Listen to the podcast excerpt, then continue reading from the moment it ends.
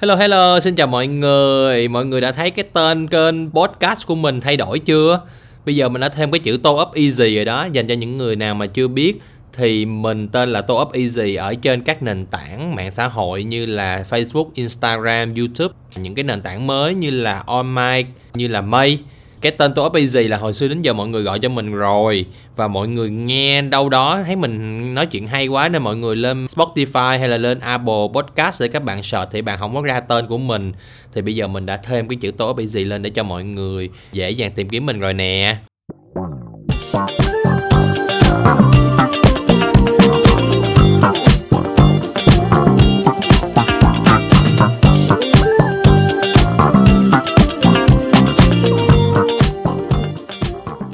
Người thấy hôm nay cái giọng của mình nó hơi lạ không? Nó hơi đục đục hơn lần trước, đúng không? Là do mình đang nằm trên giường đó mấy bạn. Và hôm nay mình sẽ dọn từ bàn làm việc, mình dọn lên giường để mình nói chuyện với các bạn về một cái chủ đề mà mình rất là tâm đắc. Không phải là chuyện giường chiếu đâu nha, tôi biết mọi người đang nghĩ cái gì đó nha.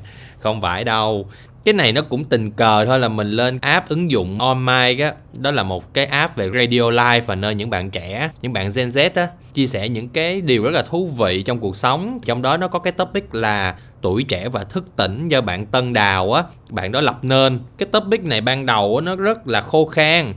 Mọi người đến với cái topic này vào phòng nó khoảng 20 đến 30 người thôi nhưng mà sau đấy vào cuối cùng tụi mình đếm được đó là khoảng gần 100 khán thính giả ngồi nghe tụi mình nói chuyện mình thấy cái chủ đề này cũng khá hay và mình cũng xin phép Tân Đào là cho mình nói chuyện về cái series này ở podcast của mình. Và mình nghĩ là thức tỉnh thì mình phải ở đâu đó để mình thu podcast. Bây giờ là không thể nào đi vô chùa được rồi đó không thể nào đi vô nhà thờ được rồi đó. Tất cả những chỗ đó bị đóng cửa vì dịch rồi. Thức tỉnh thì mình có nằm thì mình mới tỉnh, mình có ngủ thì mình mới tỉnh. Nên mình quyết định là mình lên giường, mình nằm để mình nói chuyện với các bạn đây. Và cái tâm thế nằm ở trên giường mà nói chuyện với các bạn nó rất là dễ chịu nha, và nó rất là lạ. Nó không phải rất là bị đứng đắn, bị kiểu mấy bạn hiểu không? Đó đó nó vậy đó. Cho nên là nó rất là vui. Và bây giờ mình sẽ bắt đầu về việc thức tỉnh đầu tiên của bản thân. Đó là thức tỉnh về việc chọn sai nghề như vậy theo các bạn đó là thức tỉnh là gì ta? Thức tỉnh thức tỉnh theo mình nha, đó là một cái bài học quý giá của bản thân. Mà bài học này nó không chỉ là một bài học thông thường, mà nó là một bài học để mở ngoặt ra cho các bạn để rẽ qua một cái con đường mới, mang tính chất quyết định của cả cuộc đời.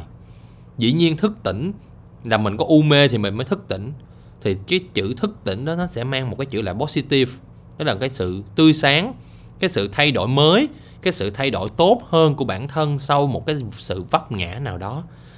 Nhưng mà đôi khi cái sự thức tỉnh đó nó không phải là xuất phát từ niềm đau, mà nó có thể xuất phát từ cái sự hạnh phúc. Đúng không nào?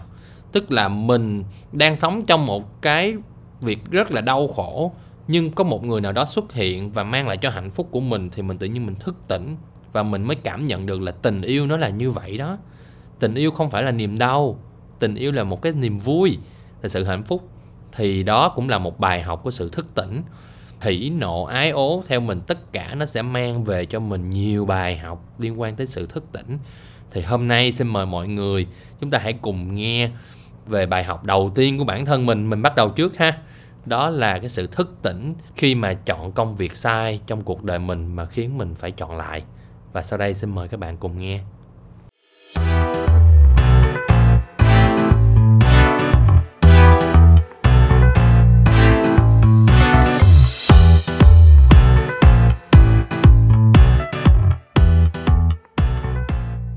Chà, chọn sai nghề đó là một cái mà nhiều người bị lắm nha. Mình không những chọn một lần sai nữa các bạn, mình chọn tới hai ba lần sai đến cái lần cuối cùng mình mới được như ngày hôm nay mình mới đeo đúng cái nghề mà mình đang làm việc. Nói về nghề của mình thì mình phải bắt đầu từ hồi xưa từ lúc mà tuổi thơ của mình rồi. Các bạn biết tuổi thơ của mình á mình được ba mẹ cho đi nhà thiếu nhi nè cho đi ca hát nhảy múa diễn kịch nè thậm chí là tập trống nữa. Rất là nhiều cái nghệ thuật liên quan tới mình và mình mang một cái đam mê về nghệ thuật rất là lớn. Mình hát không có hay mình mình vô đội hát thì bị chuyển qua đội múa, mình vô đội múa cái mình chuyển qua đội kịch. Và đội kịch thì không còn cái chỗ nào để đổi nữa cho nên mình bị ở ngay đội kịch. Và lúc đó thì mình được bố mẹ, mình được ông bà dẫn mình đi coi ở sân khấu kịch Ida Cap hồi xưa rất là lâu rồi, thời mình còn nhỏ là mình đã được đi coi những cái kịch đầu tiên, kịch thiếu nhi đầu tiên của Idacap rồi. Nhắc đến bây giờ thì một số bạn đồng lứa của mình sẽ biết được là kịch Hoàng tử lợn nè, hay là Bạch Tuyết và Bảy chú lùn nè. Bạch Tuyết và Bảy chú lùn đã qua rất là nhiều phiên bản rồi. Đến lúc mà diễn ở rạp hát Bến Thành á, là một phiên bản rất là lớn rồi. Đó, rất là nhiều phiên bản rồi thì mình được coi cái, những cái phiên bản đầu tiên rồi lúc đó là kịch người lớn chỉ có một cái kịch duy nhất thôi, đó là kịch tinh ở hoa hồng. Sở dĩ mà mình nhớ cái kịch tinh ở hoa hồng á là do mình hồi nhỏ không có hiểu cái cái cụm từ đó là gì hết. Hoa hồng là một cái loại hoa thôi, tại sao mình phải tin vào nó? Tức là tin vào tình yêu hả? Hay tin vào cuộc sống màu hồng? Vân vân, và một cái đứa trẻ trong mình. Như mình lúc đó thì mình chỉ suy nghĩ tin ở hoa hồng, tin ở hoa hồng và lớn lên mình được xem cái kịch đó là kịch người lớn đầu tiên thì mình mới hiểu vì sao người ta nói là tin ở hoa hồng. Thì mình lớn lên với lại kịch Ida Cap vào mỗi cuối tuần. Ông bảy của mình sẽ dẫn mình đi xem và chỉ đủ tiền để mua một chiếc vé cho mình vào xem thôi và ông là dựng chiếc xe ở ngoài ngồi đợi mình. Cái kịch Bạch Tuyết và Bảy Chú Lùn, Hoàng tử chăn lợn mình coi trên dưới 10 lần và mình nuôi cái niềm đam mê kịch của mình quá lớn. Lớn lên mình được ờ, dì tám của mình, dì cũng thích kịch lắm dần dì dẫn đi coi những cái kịch của người lớn. Và mình mê lắm mấy bạn.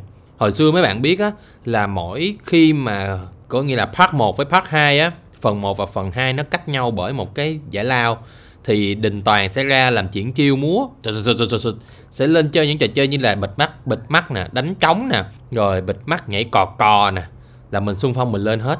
Các bạn biết bước lên từng bước chân một cái đứa bé hồi nhỏ như mình á. Bước chân từng một cái bước lên trên cầu thang, được đứng lên trên sân khấu, được tất cả các ánh đèn chiếu vào mình, được mọi người nhìn mình mình vui lắm. Cái cảm giác nó cực kỳ khó tả luôn. Mình rất là mừng, mình rất là vui và mình rất là sướng. Từ đó thì mình nghĩ là mình yêu nghệ thuật, mình xem sân khấu như một thánh đường vậy đó. Mình rất là tôn trọng mình lúc nào đi coi hát, không ai dặn mình hết á. Mình phải mặc đồ đẹp, mình phải mặc đồ dài, quần dài, áo thun hoặc áo sơ mi. Mang giày là phải bít mũi. Hồi nhỏ là đã có cái chuyện đó rồi và mình yêu nó lắm. Thậm chí là khi coi những cái kịch người lớn á, mình về mình còn mơ nữa mà.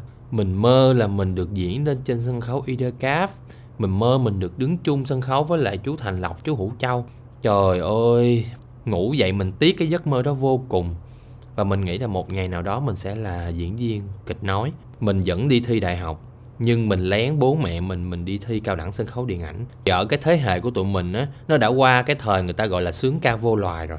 Nhưng mà mọi người vẫn mong muốn con cái mình phải làm kinh tế, phải làm bác sĩ, phải làm ông này bà nọ. Chứ mà làm về diễn viên điện ảnh, làm về diễn viên kịch thì lúc đó cái ngành điện ảnh và ngành kịch nói nó chưa có phát triển như bây giờ thì mọi người sẽ cảm thấy như là cái nghề đó vào nó sẽ khổ và nó ít tiền.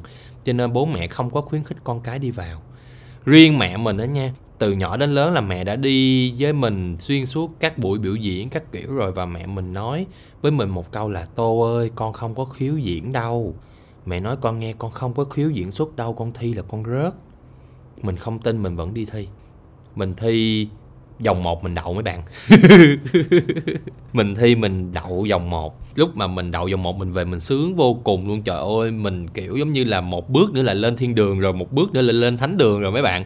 Thi vòng 2 là bắt đầu đi lên sân khấu thi và mình cũng đi luyện thi nữa. Mình luyện thi một cái thầy cũng là ban giám khảo trong trường. Dĩ nhiên rồi, mình học thầy nào thì mình phải ra kiểu như là chắc tay, hiểu không? Mặc dù là thầy rất là công minh, mình đi thi. Các bạn biết hả? Trước khi lên sân khấu á, là đêm hôm trước á, là mình chia tay người yêu cũ của mình người yêu đầu tiên của mình. Trời ơi chia tay mà nó chia tay bằng lá thư mà trong khi đó hai đứa đang rất là mặn nồng và chỉ có giận nhau chút xíu thôi mấy bạn.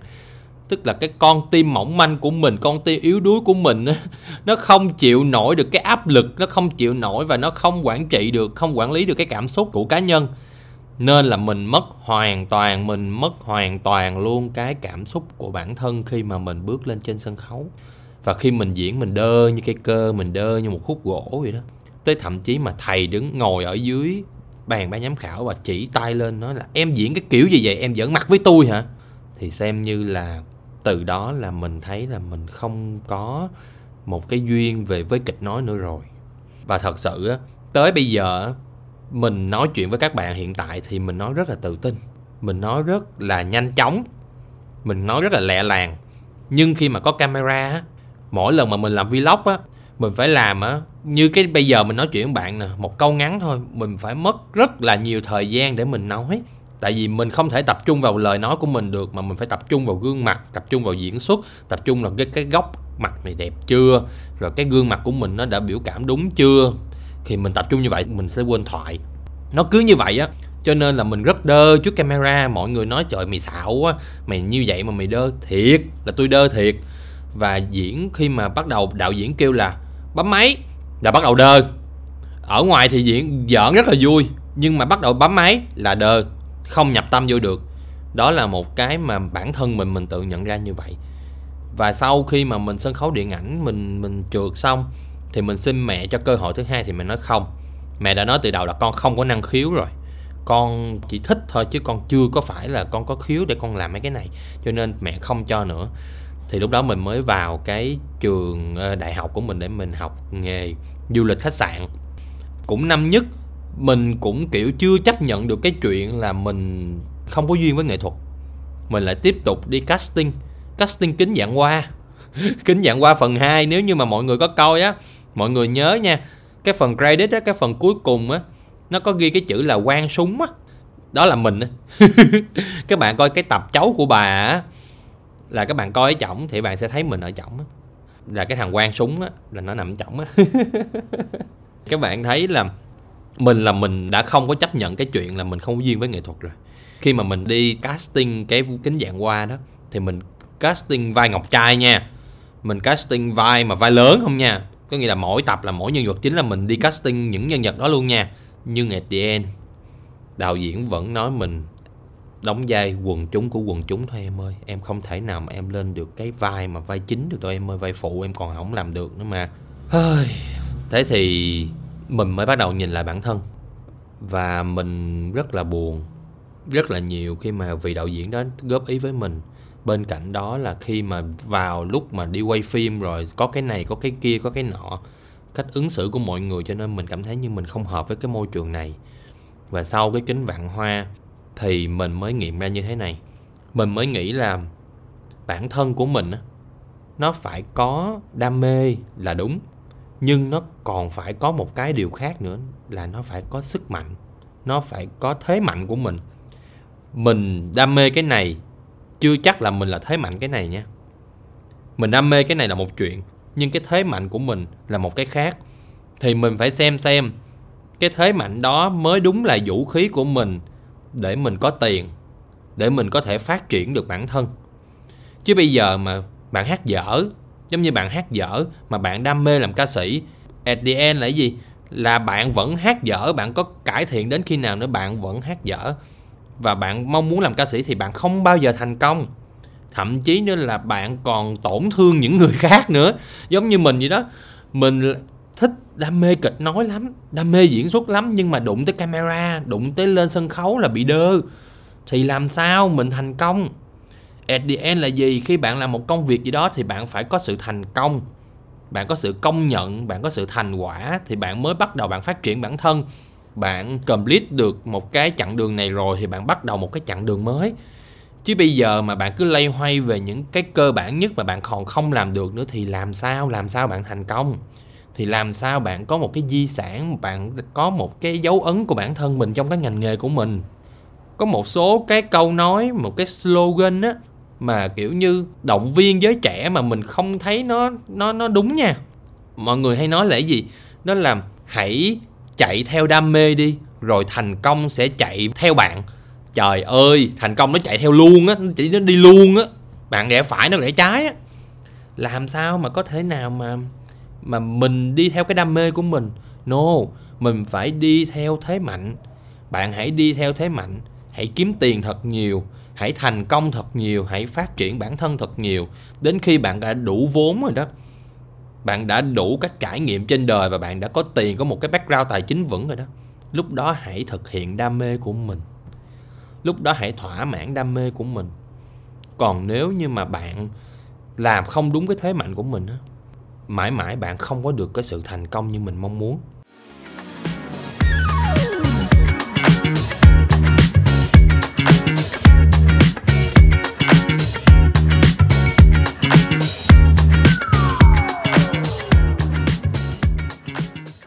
Nhưng mà có một số bạn vẫn không thể nào từ bỏ được đam mê của mình. Như bản thân của mình hiện tại, mình không bỏ được cái đam mê nghệ thuật của mình.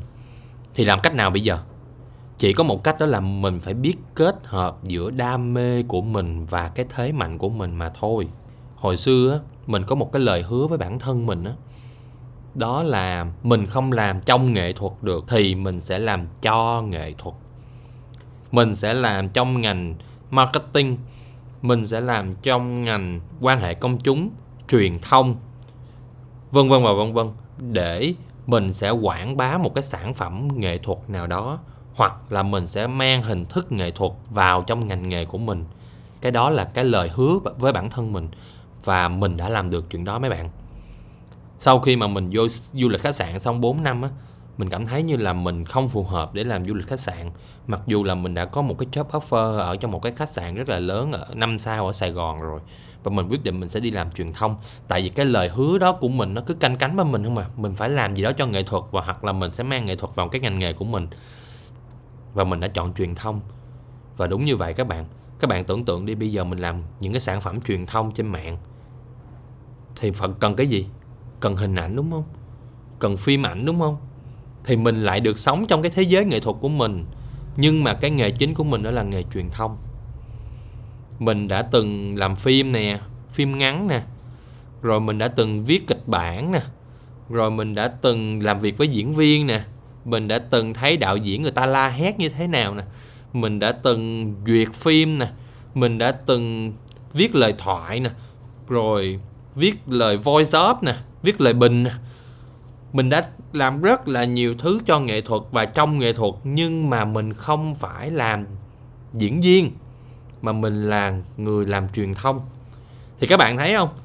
Đó là một cái mình đã sướng cái nư của mình mình đã vui tới cỡ nào khi mà mình đã được chọn đúng nghề, đó là làm nghề truyền thông, khi mà mình có thể sống trong bầu không khí nghệ thuật. Nhưng mình không phải diễn xuất, mình không phải đạo diễn mà mình dùng cái sản phẩm truyền thông, mình dùng cái sản phẩm nghệ thuật đó để phục vụ cho ngành nghề của mình. Người ta nói mà, khi mà bạn làm một cái công việc gì mà bạn thấy bạn enjoy, bạn thấy bạn thích, thì đó không còn là cái công việc của bạn nữa. Thì giống như mình vậy đó, mình enjoy, mình tận hưởng cái truyền thông, cái ngành truyền thông này một phần cũng là vì nghệ thuật. Dĩ nhiên khi làm quan hệ công chúng thì lâu lâu nó cũng bị khô khan chút xíu, nhưng khi mà tới cái phần đó là mình sẽ dùng phim mình sẽ dùng ảnh để mình nâng cao nhận biết hay là mình à, thuyết phục khách hàng trời ơi tôi vui lắm mấy bạn ơi trời ơi yeah tôi đã, được làm phim rồi yeah tôi đã được làm nhạc rồi yeah tôi đã được làm mv rồi. Trời ơi tôi vui lắm. Cũng chính vì điều đó nha mà mình nói chuyện với lại những người nổi tiếng á, những bạn mà làm diễn viên như là bây giờ trở thành bạn của mình như là Diễm My 9X nè như là bạn Quang Đại người mẫu nè như là bạn Thiên Minh là photographer nè những người bạn đó khi nói chuyện với mình họ rất là có cái sense. Và họ nói là, ủa chung ơi chung nói chuyện có duyên quá. Và chung kiểu như hiểu trong cái ngành giải trí này á. Chung nói ừ đúng rồi. Mình không có dám nói lịch sử của mình là đã từng thất bại trong điện ảnh. Nhưng mà khi mình nói chuyện với những người đó, mình biết cách mình nói chuyện. Mình biết cách mình suy nghĩ theo họ, mình tư duy theo họ, mà mình dẫn dắt họ theo một cái đường hướng mà mình mong muốn. Và dĩ nhiên, mình dễ dàng thỏa thuận với họ hơn trong những cái việc làm chung giữa công ty với họ, giữa khách hàng với họ, thì các bạn thấy là nó không chỉ là việc là mình mạnh cái này xong, cái mình không thể nào tìm được một cái niềm đam mê trong cái thế mạnh của mình. Không phải.